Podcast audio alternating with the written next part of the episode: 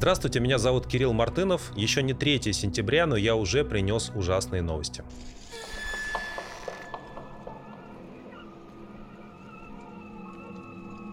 Главная новость этой недели это, конечно, самая массированная атака дронов на российскую территорию. Под атакой в одну ночь э, оказались целых пять э, областей э, и еще плюс Севастополь, город, находящийся в оккупированном Крыму.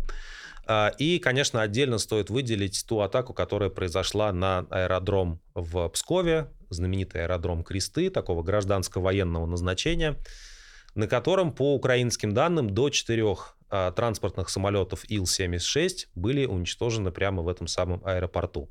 Это очень смелая э, атака, действительно такой военный шедевр, по всей видимости, да, потому что, ну, посмотрите на карту, где находится Украина и где находится Псков.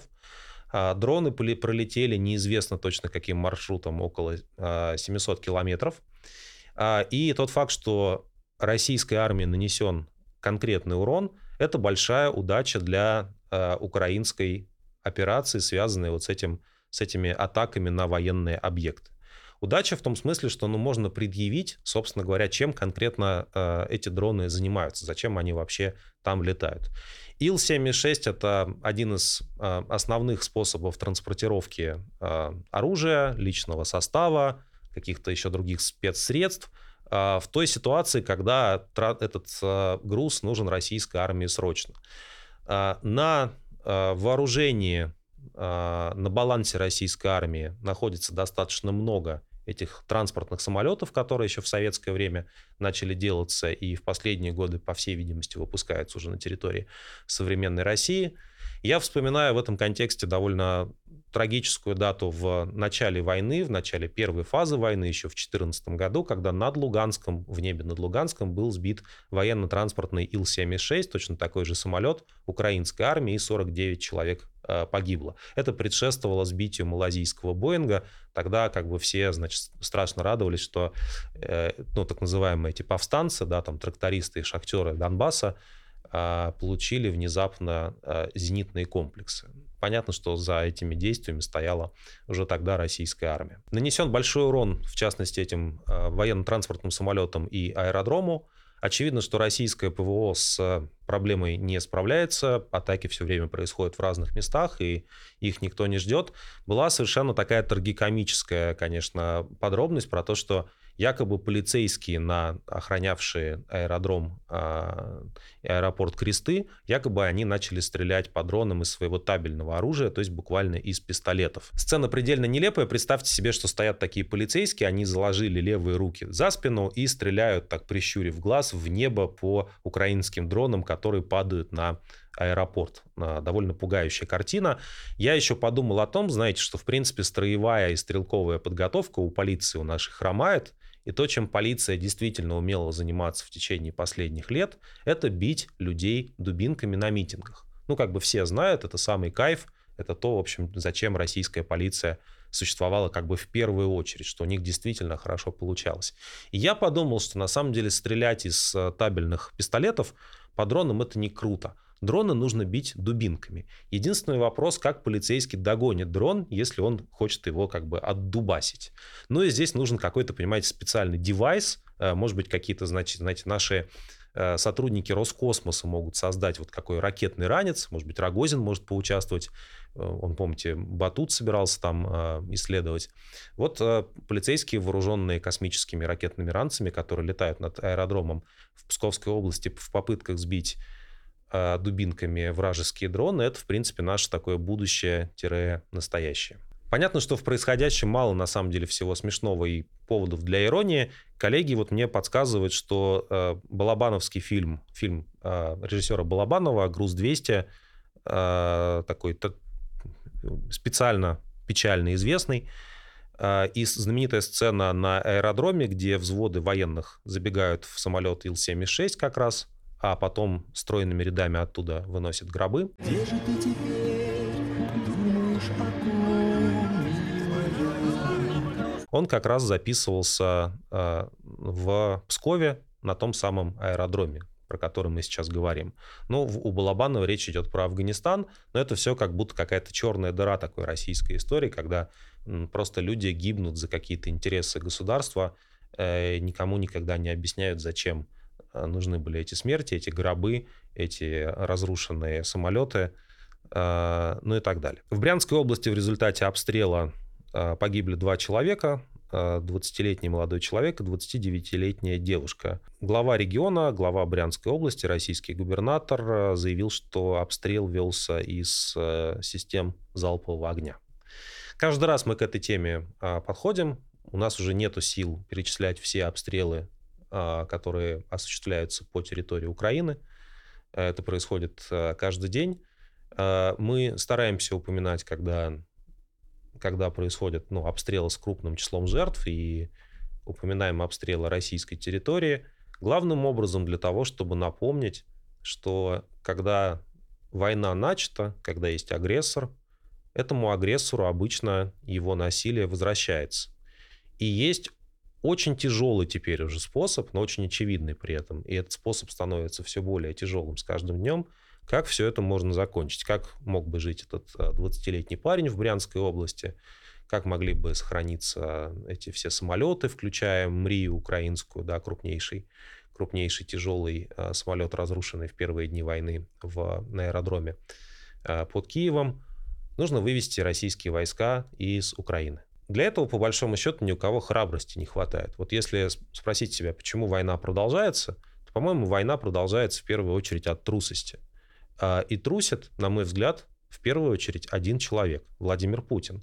Потому что если он признает публично, что он ошибся, что он недооценил Украину, ну это, это всем ведь очевидно, правда? Даже самым таким упрямым как бы Z-патриотом это очевидно, что он не, недооценил Зеленского, что он недооценил способность украинского народа сопротивляться. В общем, Путин недооценил очевидным образом Украину, Зеленского, украинскую армию, способность народа Украины сопротивляться. Это, по-моему, сейчас признают уже даже самые такие дуболомные Z-патриоты.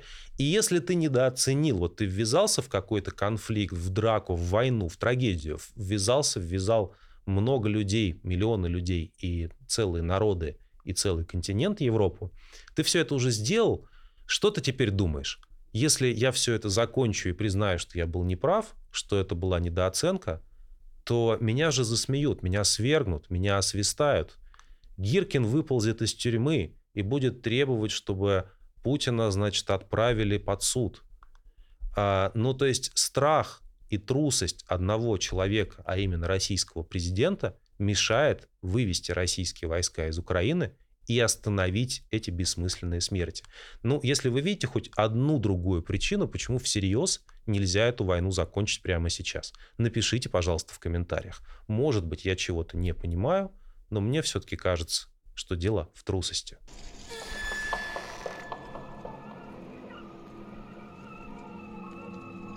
Новость с фронта. Мы в последнее время редко говорим про фронтовые новости, потому что они очень такие вязкие, однообразные. Российская армия засела за минные поля и обороняется. Украинская армия пытается наступать, но делает это без нормального прикрытия с воздуха. Вот почему так много разговоров идет про поставку боевых самолетов F-16 современных.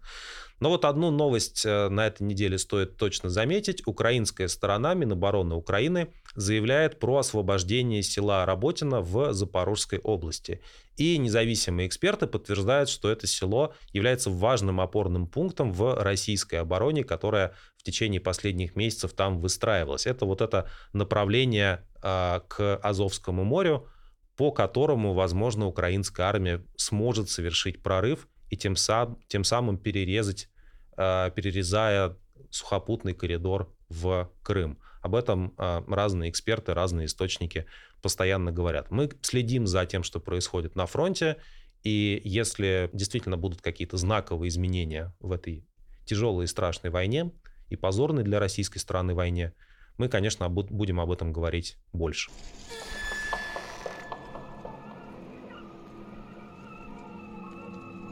Начался сентябрь, и 1 сентября это особая дата для всех, мне кажется, потому что все где-нибудь и чему-нибудь учились, и в школах, и в университетах, а, ну и у многих есть дети. И поэтому как-то 1 сентября график жизни перестраивается. И, к сожалению, главная новость э, этого 1 сентября 2023 года заключается в том, что 1300 школ в Украине полностью разрушены после начала войны. Это говорится в докладе международной организации ЮНИСЕФ, это детский фонд ООН. Э, именно ему э, Дмитрий Муратов пожертвовал, пожертвовал 103 миллиона евро которую он выручил на продаже своей Нобелевской медали на аукционе в США. А, и вот, а, собственно говоря, эти докладчики, аналитики ООН говорят по-настоящему о страшных цифрах. Представьте себе, что такое 1000, 1300 школ, которых нету вообще в, в природе. Нету ни зданий, ни учителей, ни возможности учиться, никакой инфраструктуры. А, только треть школьников в Украине посещают занятия вживую. И аналитики говорят, что одно из последствий этой войны заключается в том, что просто уровень а, там, прохождения, усвоения школьного материала, школьной программы по всем базовым предметам в Украине снижается. Вот э, мне особенно больно как бы и неприятно слышать эту информацию, как для преподавателя в университете в прошлом, потому что у меня складывается впечатление, что российские власти, российское руководство, они специально хотели, ну, как бы, знаете, чтобы люди были неграмотными. Вот как сделать, чтобы тебя все любили? А, ты начал войну, ты военный преступник. Ну, что ты можешь сделать, чтобы тебя все любили? А давай ты просто сделаешь так, чтобы школ не было. Вот нету школ, нету образования, нету по большому счету проблемы. Чем более неграмотные люди будут жить вообще в целом и в Украине, и в России, и в Восточной Европе, и вообще в мире, тем больше они, наверное, смогут любить Владимира Путина и то, что он сделал. Потому что пропаганда всегда расскажет о том, как, какой он молодец и что все было, все было замечательно. По-моему, такой здесь э, хитрый план на это 1 сентября э, произвести как можно больше неграмотных э, неграмотных людей. Страшные кадры, кстати, знаете, ведь Владимир Путин у нас тоже сам большой ученый и учитель. Он на 1 сентября, кажется, как обычно в его стиле, с опозданием, решил встретиться со школьниками. И вот там какая-то обычная была история, там половцы, печенеги, деды воевали, мы самые великие. Но внутри этого же, внутри этой же истории был кадр с мальчиком, которого Денис Пушилин, глава оккупационной администрации Донецкой области, значит, он его подталкивал, чтобы мальчик поблагодарил Владимира Путина за то, что случилось с родным городом Мариуполем. Не стесняйся. Уважаемый Владимир Владимирович, меня зовут Силка Иван. Я тоже иду в первый класс.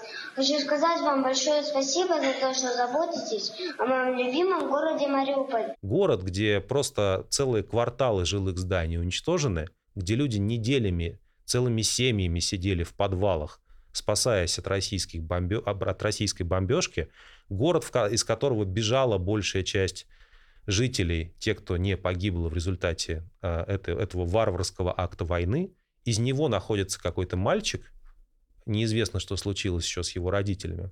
Наверное, мы сейчас попробуем это установить.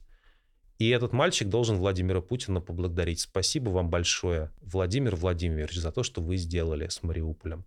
Я, если честно, вот э, такого 1 сентября как-то в своей жизни не припомню. Ну, еще про 1 сентября в Кривом Роге, э, в украинском городе Кривой Рог, школьники встретили 1 сентября в бомбоубежище из-за угрозы российского удара. На видео, которое опубликовали украинские, украинские СМИ, дети поют песню «Червона калина».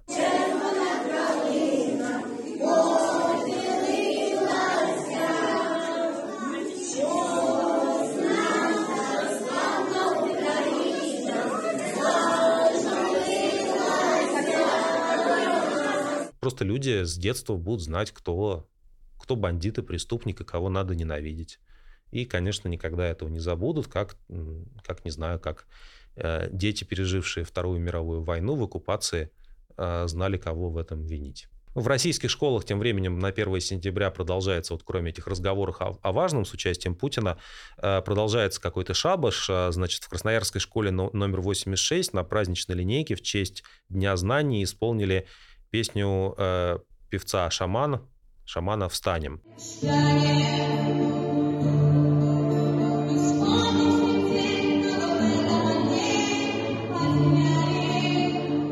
В Нижегородской школе детей на линейку одели в камуфляжную форму и выдали ну, игрушечное оружие.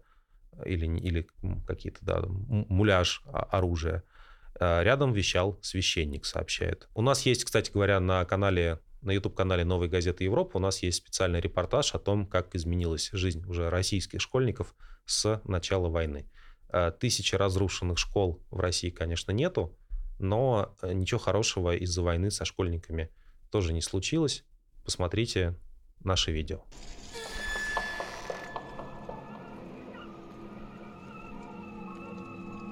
Мы уже закончили снимать и монтировать это видео, когда в пятницу вечером, как обычно, российской такой злой традиции, э, пришли новости про иноагентов.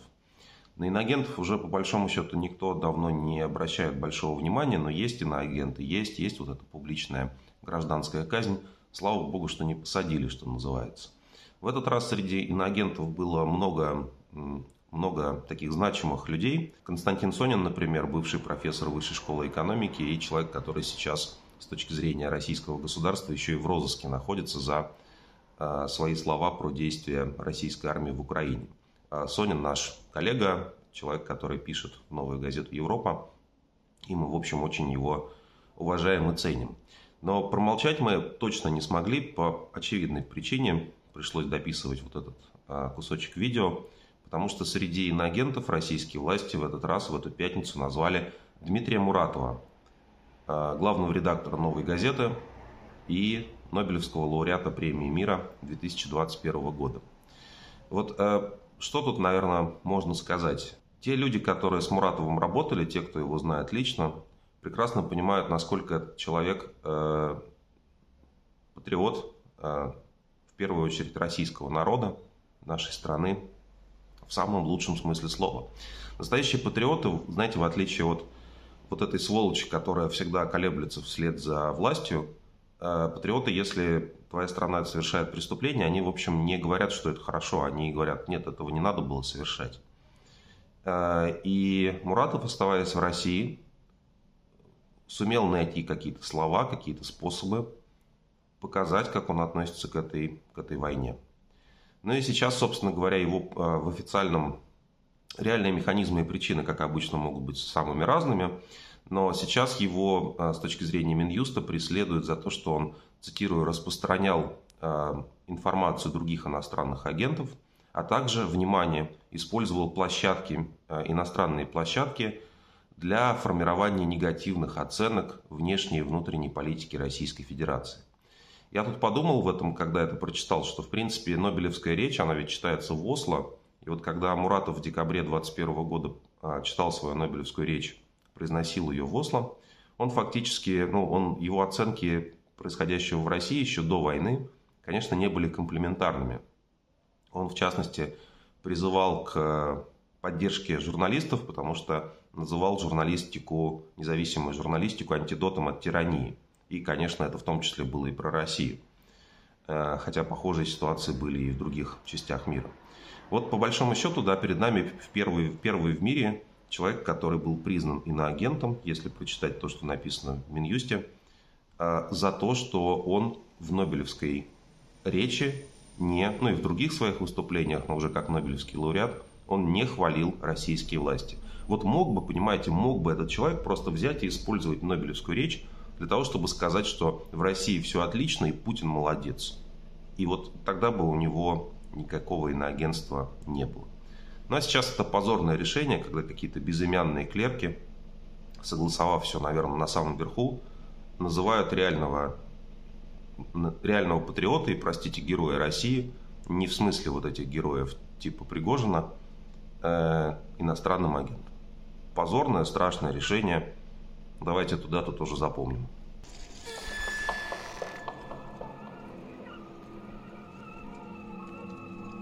Новости, которые у меня озаглавлены тегом «репрессии» в моем документе. В Улан-Удэ 61-летнюю пенсионерку Наталью Филонову приговорили к двум годам и 10 месяцам колонии по делу о насилии над полицейскими. Дальше слушайте внимательно. Филонову признали виновной в нападении на четырех силовиков на акции протеста против мобилизации. То есть, ну, что тут можно сказать? Понимаете, у нас э, просто э, такие Марвел-мстители среди пенсионеров в Улан-Удэ есть. когда они видят э, четырех силовиков, они просто разбрасывают их по разным сторонам площади в Улан-Удэ, и силовики вынуждены обращаться за медицинской помощью в суд и выступали, они, очевидно, выступали на нем как потерпевшие, наверное, рассказывали, как Наталья Филонова совершила над ним жестокий акт насилия. А, но приговорили к реальному сроку, тем, тем не менее, в общем, никого это уже не смущает.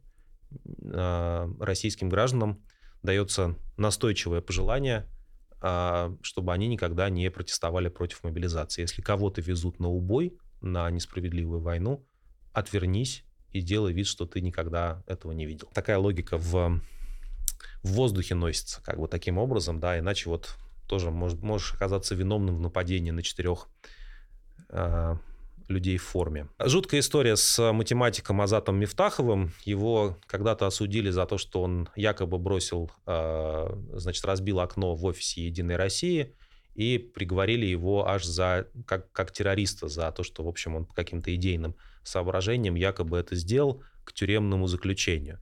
И, судя по всему, Мифтахов очень, э, очень такой, э, как бы нужный для них клиент, не хотят они его выпускать из тюрьмы.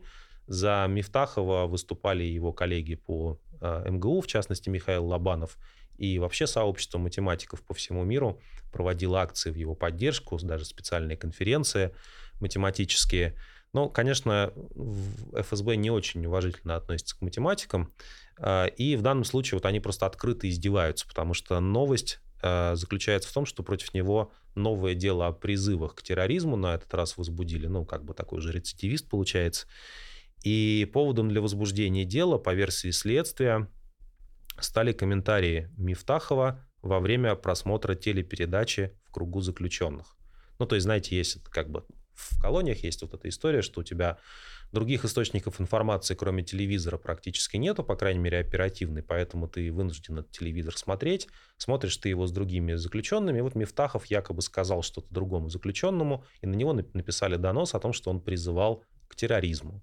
Ну, это как, понятная логика, да, заключенные, которые пишут донос, они специально работают на э, оперу уполномоченных в тюрьмах и работают по конкретному клиенту, который, вот, против которого нужно собрать некий компромат, чтобы его из тюрьмы не выпускать. Нормальный такой повседневный террор в данном случае в качестве заложника выступает бывший аспирант Московского университета, математик Мифтахов. Еще такая страшная история, тоже очень показательная. Не, конечно, не к войне все не сводится да, в нашей жизни. Ну, то есть у людей и без войны хватало проблем, а война их просто как-то довела уже до предела. И на Красной площади задержали отца больного ребенка, больного орфанным заболеванием, СМА. По этой теме «Новая газета» перед войной много публикаций делала и пыталась как-то ситуацию изменить. Вот э, отец этого ребенка, он приехал из Екатеринбурга, чтобы привлечь внимание э, к тому, что э, его ребенок не может получить Э, препарат дорогостоящий для лечения, для того, чтобы он, в общем, в живых просто остался. Отца ребенка зовут Дмитрий Бахтин, и он вышел с э, плакатом, с коляской, да, на Красной площади, и с плакатом «Помогите спасти сына», и его практически сразу задержали. Ну, то есть, понимаете, граждане Российской Федерации не только против войны не могут выступать, но даже пытаться привлечь внимание к жизни и смерти своего ребенка тоже таким простым способом, как одиночный пикет, этого тоже делать нельзя. Просто вообще нельзя ни с какими надписями на Красную площадь э, выходить. Вот интересно, если бы кто-то вышел на площадь с надписью «Слава Путину», его бы задержали или нет? У меня нет ответа на этот вопрос. Ну, потому что, с одной стороны, вроде как очень хорошо, что, э, что граждане любят своего президента, а с другой стороны, на Красной площади, по-моему, только согласованные акции, парады и марши могут проходить, прям как в 30, 1935 году во время парада физкультурников. Что сказать, это страшно. Вот представьте себе, до какого отчаяния должен был, был доведен э, Дмитрий Бахтин, что он испробовал уже все методы, он знал, что, наверное, в России происходит с пикетчиками на Красной площади, и он был вынужден, чтобы привлечь внимание к жизни своего сына, и чтобы попытаться хоть до кого-то достучаться, чтобы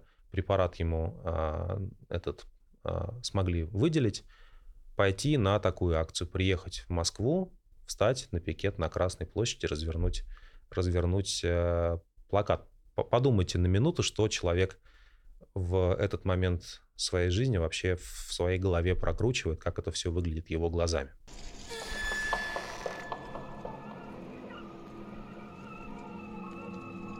Ну и всех продолжает интересовать по инерции, мне кажется, жизнь и смерть или не смерть Евгения Пригожина. А, про, это, про эту историю ровным счетом ничего не понятно, кроме того, что это все в целом какая-то спецоперация. Я думаю, что все-таки говорить о том, что гибель Пригожина – это инсценировка, а, не приходится, потому что все укладывается в очень простую фабулу. А, Путин испугался, увидел предателя и решил ему мстить. Месть отложили на два месяца по каким-то причинам, но потом вот ее таким образом совершили. А в другом варианте, да, если мы при себе представим, что это такой сговор Следственного комитета, российских силовиков с какой-то авиакомпанией, и что все это постановка и фейк, и никакого Пригожина на борту не было, нам придется предположить на, на время, сделать такую гипотезу, что Путин Пригожина простил, что Путин дал указания, ну, как бы силовикам делать такую инсценировку, очень масштабную, очень дорогую и трагическую, на самом деле, потому что пилоты погибли, которые, я надеюсь, к Вагнеру не имеют никакого отношения. А, вот, для того, чтобы просто, значит, простить этого человека и дать ему возможность жить какой-то своей жизнью. Вот не очень похоже, что Путин был готов прощать, и поэтому я думаю, что Евгений Пригожин погиб. Такая примерно логика. Потом его примерно с такими же приключениями, как он а, жил последние а, месяцы и как он погибал, его также и хоронили. Вы знаете, была такая чехарда кладбищ, то Пригожина хоронят здесь, то там, то здесь видели его гроб, то по городу ездит катафалк. Потом в итоге в атмосфере секретности на каком-то еще одном третьем кладбище Пригожина все-таки хоронят в камерной обстановке с участием 30 человек.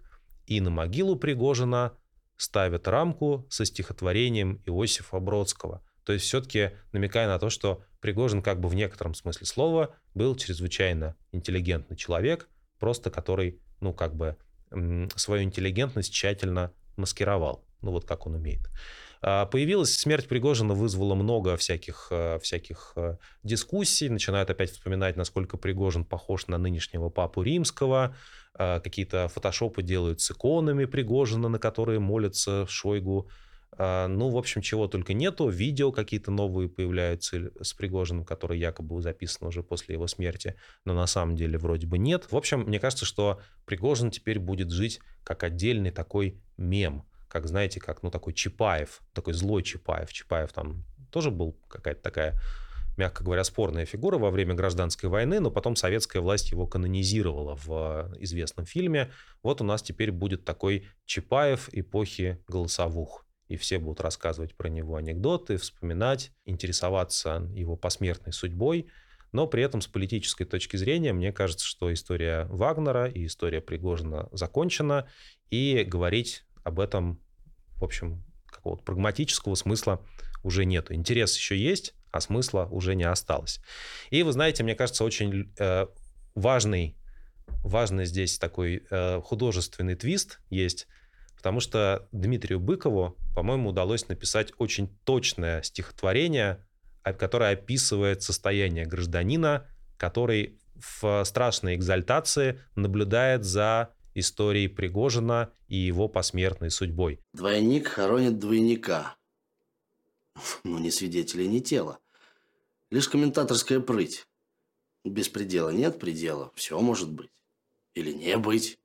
Все зыбко, словно с тем котом. Это стихотворение легло в основу нового видеоролика в проекте «Гражданин-поэт», который делает, ну, в кадре сейчас там работает наш друг Артур Смоленинов. И в этом ролике еще и такая рифма происходит э, между событиями сегодняшнего дня и событиями мирного московского зала 2011 года, где Ефремов на сцене и где другой сюжет в стихотворении того же Быкова – обыгрывается. Э, посмотреть этот ролик я рекомендую. И еще рекомендую в контексте Быкова посмотрите и прочитайте. Мы выложили на сайте, опубликовали на сайте «Новая газета Европа» главу из новой книги Дмитрия Львовича, которая называется «VZ», и которая является биографией украинского президента. Быков был одним из, по-моему, последних россиян, которые получили разрешение на въезд а, в Украину. Быков встречался с Зеленским, мог наблюдать, как он э, работает, и написал об этом книгу. Вот мы отрывок из нее про такую как бы актерскую карьеру Зеленского, что тоже часть его биографии, мы опубликовали на нашем э, сайте.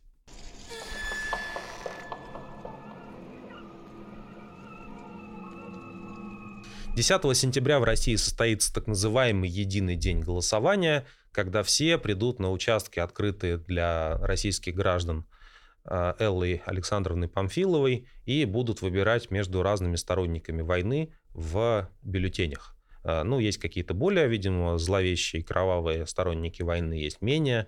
А, но других кандидатов, в принципе, на выборах большинства уровня, уровней вообще, наверное, будет не найти. Наверное, на, муниципальном, на муниципальных выборах, там, где они будут проходить 10 сентября, есть еще какие-то в этом смысле отличия. Мы поближе к этой дате, к 10 сентября, об этом сможем поподробнее поговорить. А сейчас я хочу э, вспомнить про то, что накануне, несколько дней назад, вышел очередной доклад движения «Голос», знаменитого движения наблюдателей за выборами, очень популярного и известного еще там 10 лет назад, когда в России был такой всплеск гражданской активности после выборов 2011 года и протестов на Болотной площади. А, так вот, а, в последнем своем докладе «Голос» анализирует как раз региональные а, выборы в законодательные собрания и заявляет самый важный вывод, который в этом докладе делается, заключается в том, что власти Российской Федерации негласно распространяют практики, которые э, сформировались на оккупированных территориях, которые тоже как бы якобы участвуют в выборах. Эти практики э, переносятся с оккупированных территорий, собственно, на территорию Российской Федерации. В частности, это заключается в том, что на оккупированных для оккупированных территорий создаются э, экстерриториальные участки избирательных комиссий, когда уехавшие от войны, бежавшие от войны люди могут проголосовать на этих псевдовыборах за какие-то там российские партии в том месте, где они фактически находятся, а не по месту своего проживания. Такого же рода экстерриториальные комиссии постепенно начинают расползаться по а, Российской Федерации.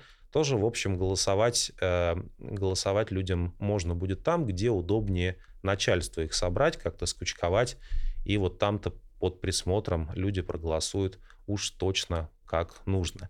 На любых выборах э, в данной ситуации российские власти преследуют одну цель – показать Путину и всем остальным, что народ его любит. Никаких других целей у этих выборов уже больше не осталось, по крайней мере официальных. Ну и, соответственно, нужно, чтобы были веселые участки с шариками, улыбающиеся люди. Все говорили, да, мы обожаем войну, да, война это лучшее, что может быть на свете, все идет по плану, замечательные у нас политики и лидеры, и на местном уровне, на уровне особенно глав регионов и особенно Москвы, тоже все это, чтобы происходило как можно вот более радостно. Потом можно будет всех пугать, да, и говорить, вы что, против большинства? Посмотрите, как народ голосует за Сергея Семеновича Собянина. Э, ну и тем самым демонстрировать народную поддержку агрессии, войны, бедности, военных преступлений и так далее. Ну вот такой политтехнологический э, принцип. И еще очень интересная история про то, что тоже из этого доклада «Голоса» э, заключается в том, что на оккупированных территориях партии, которые представлены как бы в российском парламенте, они не предлагают реальных кандидатов-политиков, они дают такой фейковый лист, который потом, видимо, будет заменен какими-то другими представителями этих партий, когда они уже сформируют окончательно депутатские корпуса. Я в частности, причина, почему я говорю про этот доклад «Голоса», заключается в том, что, как вы помните, накануне участники движения «Голоса» э, подверглись гонениям, террору, репрессиям, как хотите называйте. Несколько человек было задержано и э, подвергнуто уголовному преследованию, и среди них выделяется сопредседатель движения «Голос», знаменитый, я бы даже сказал, легендарный Григорий Мелконьянц. Он э, отправлен в следственный изолятор за то, что он создатель, якобы организатор нежелательной организации. У нас есть нежелательная организация дома.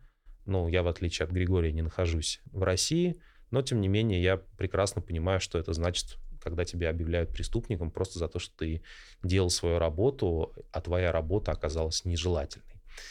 А, так вот, а, у нас в распоряжении редакции а, от движения «Голос» у нас есть письмо мелконьянца из тюрьмы, я бы хотел пару слов из него процитировать. Письмо написано мелконьянцем, другому сопредседателю движения «Голос» а, Станиславу Андрейчику, и мне очень понравилось, как это письмо начинается, я вот хотел вам это процитировать. «Стас, привет», пишет мелконьянц, «скажешь тоже отпуск». Ну, очевидно, у них какая-то переписка.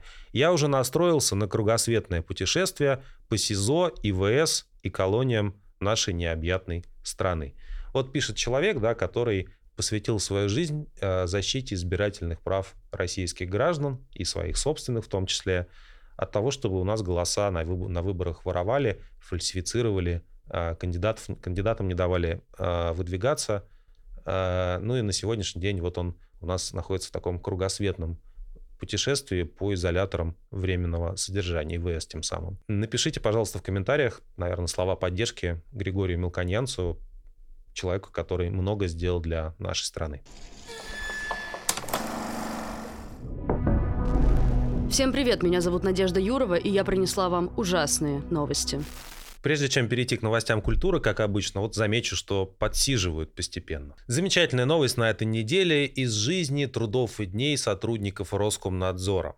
1 сентября э, Роскомнадзор заявил о том, что у них на сайте появляется специальная форма для жалоб на ЛГБТ-контент в информ... информационно-коммуникационной сети интернет. Значит, э, ведомство пообещало блокировать сайты а, не, удаливших, не удалившие материалы, в котором есть этот самый зловещий ЛГБТ-контент, за 24 часа. Об этом специальное заявление сделал зам главы Роскомнадзора Вадим Субботин.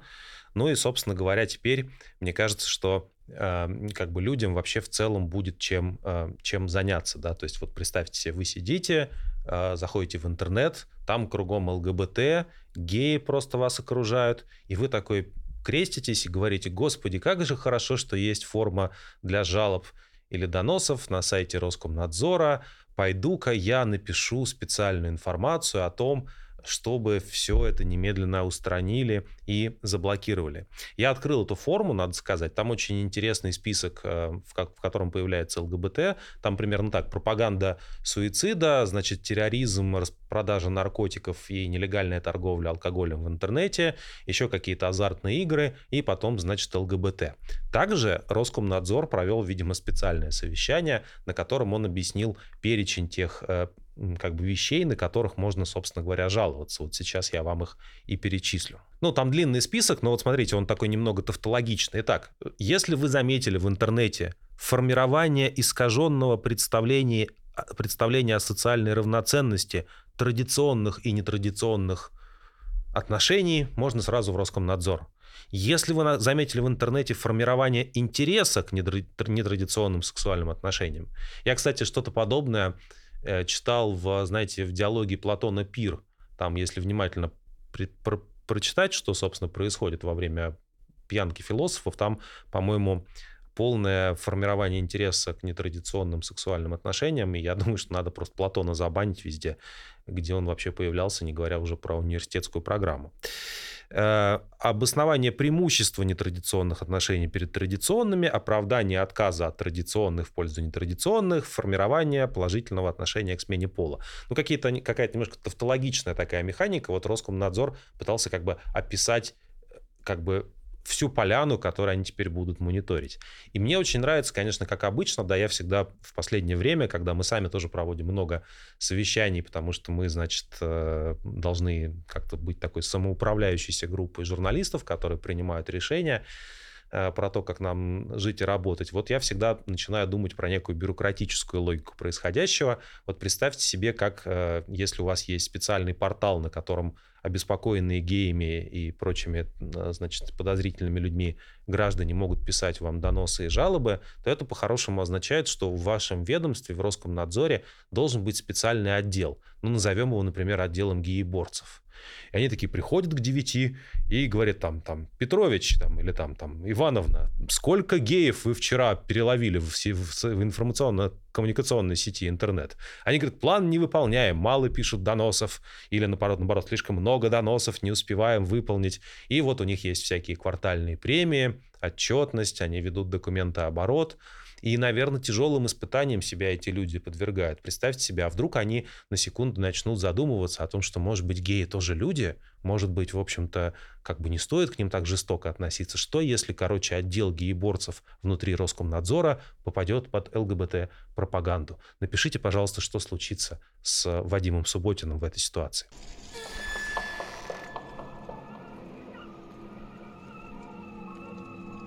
Разного рода информационные источники принесли поистине ужасную новость из России. и она звучит так. В России ожидается дефицит доширака. Я бы даже сказал дошика. Представьте себе вот это традиционное народное блюдо, на котором мы все, можно сказать, выросли, возмужали и окрепли, которое питало нас этими трансжирами и прочими полезными веществами и приправами. Вот даже это, этот символ российского богатства и процветания нулевых и десятых годов, он может постепенно взять и исчезнуть. А, мотивируется дефицит доширака следующим образом. Он производится на заводе в Московской области, но заводу не хватает рабочих рук. Мигрантов стало меньше, и работать на такой заводской зарплате в Подмосковье желающих находится тоже все меньше и меньше. А, представьте себе вот, да, как бы э, такая конструкция, как говорится, да, Путин принял Россию с дошираком, а оставил без него.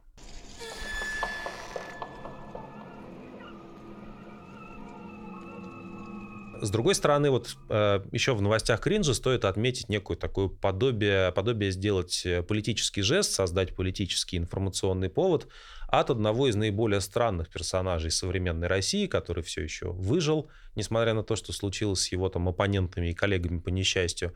Я, конечно, про Игоря Ивановича Стрелкова-Гиркина, а, вот, который, с одной стороны, конечно, военный преступник и злодей, а с другой стороны, какой-то вот такой недотепа. Вот он теперь заявил, что он собирается выдвигаться в президенты, прямо из Лефортова он это сделал, а, и произнес, э, написал некую речь, почему он будет хороший президент, хорошим президентом. Во-первых, он 20 лет не сможет никому надоедать, ну, мол, состояние здоровья не позволяет, как я понимаю, или там, не знаю, самому Гиркину станет тошнотворно просто от своей физиономии повсюду, и поэтому он раньше смоется. А, вот. Кроме того, у него нету богатых друзей, поэтому он будет честно править. Э, вот. Ну, в общем, сплошные плюсы одни. И, как я понимаю, в целом президентская программа Гиркина – это, конечно, война до победного конца, то есть все-таки критика Владимира Путина а, справа.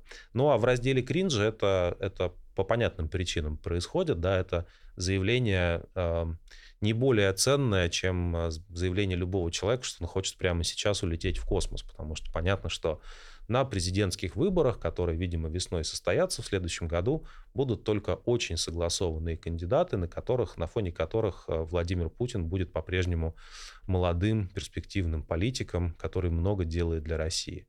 А, вот, конечно, никаких стрелковых на этих выборах даже близко не подпустят, чтобы чего не случилось. А то помните, ну, что случилось, например, с Тихановской.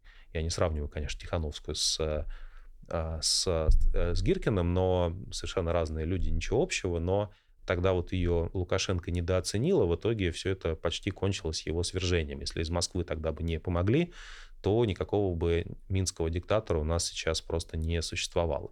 Ну и мало ли, как оно с Гиркиноподобными кандидатами, в принципе, сложится. Вдруг что-то пойдет не по плану.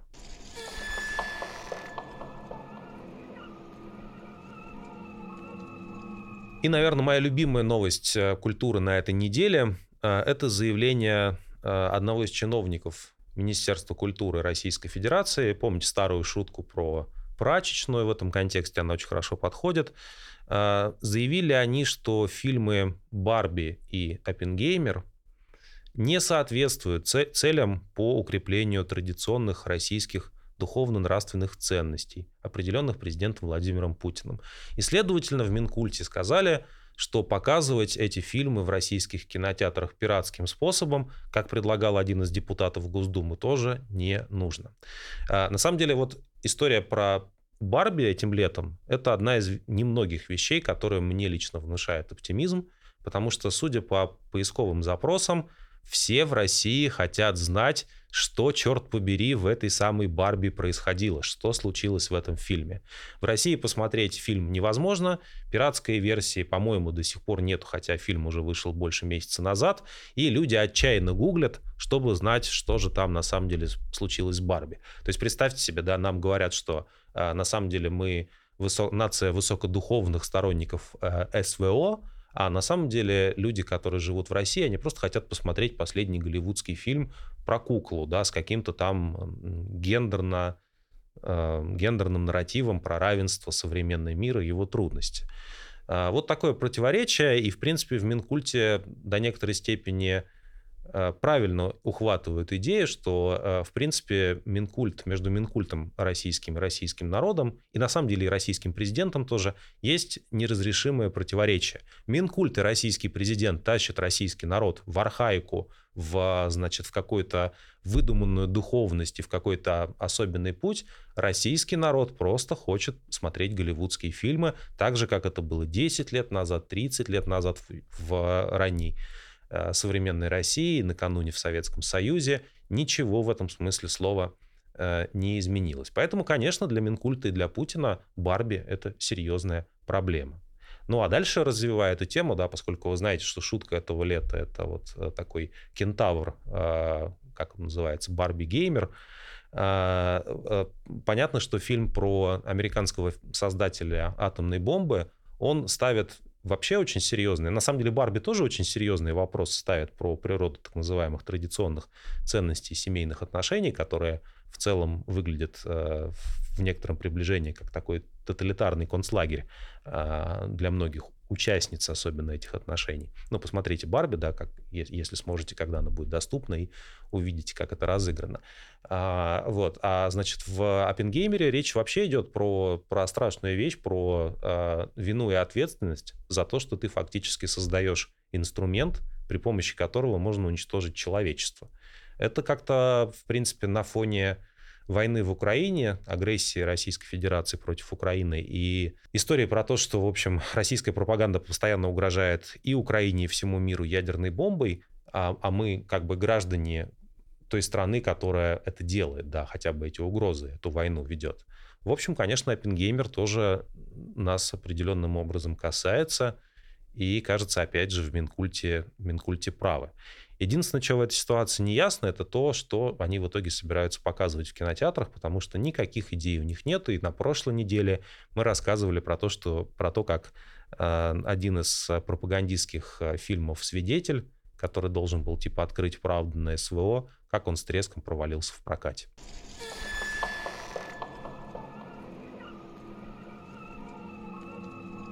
Это были ужасные новости. Как обычно, если вам нравится то, что мы делаем, Ставьте, пожалуйста, лайк под этим видео, подписывайтесь на канал, если еще нет. Пишите комментарии и до встречи на следующей неделе.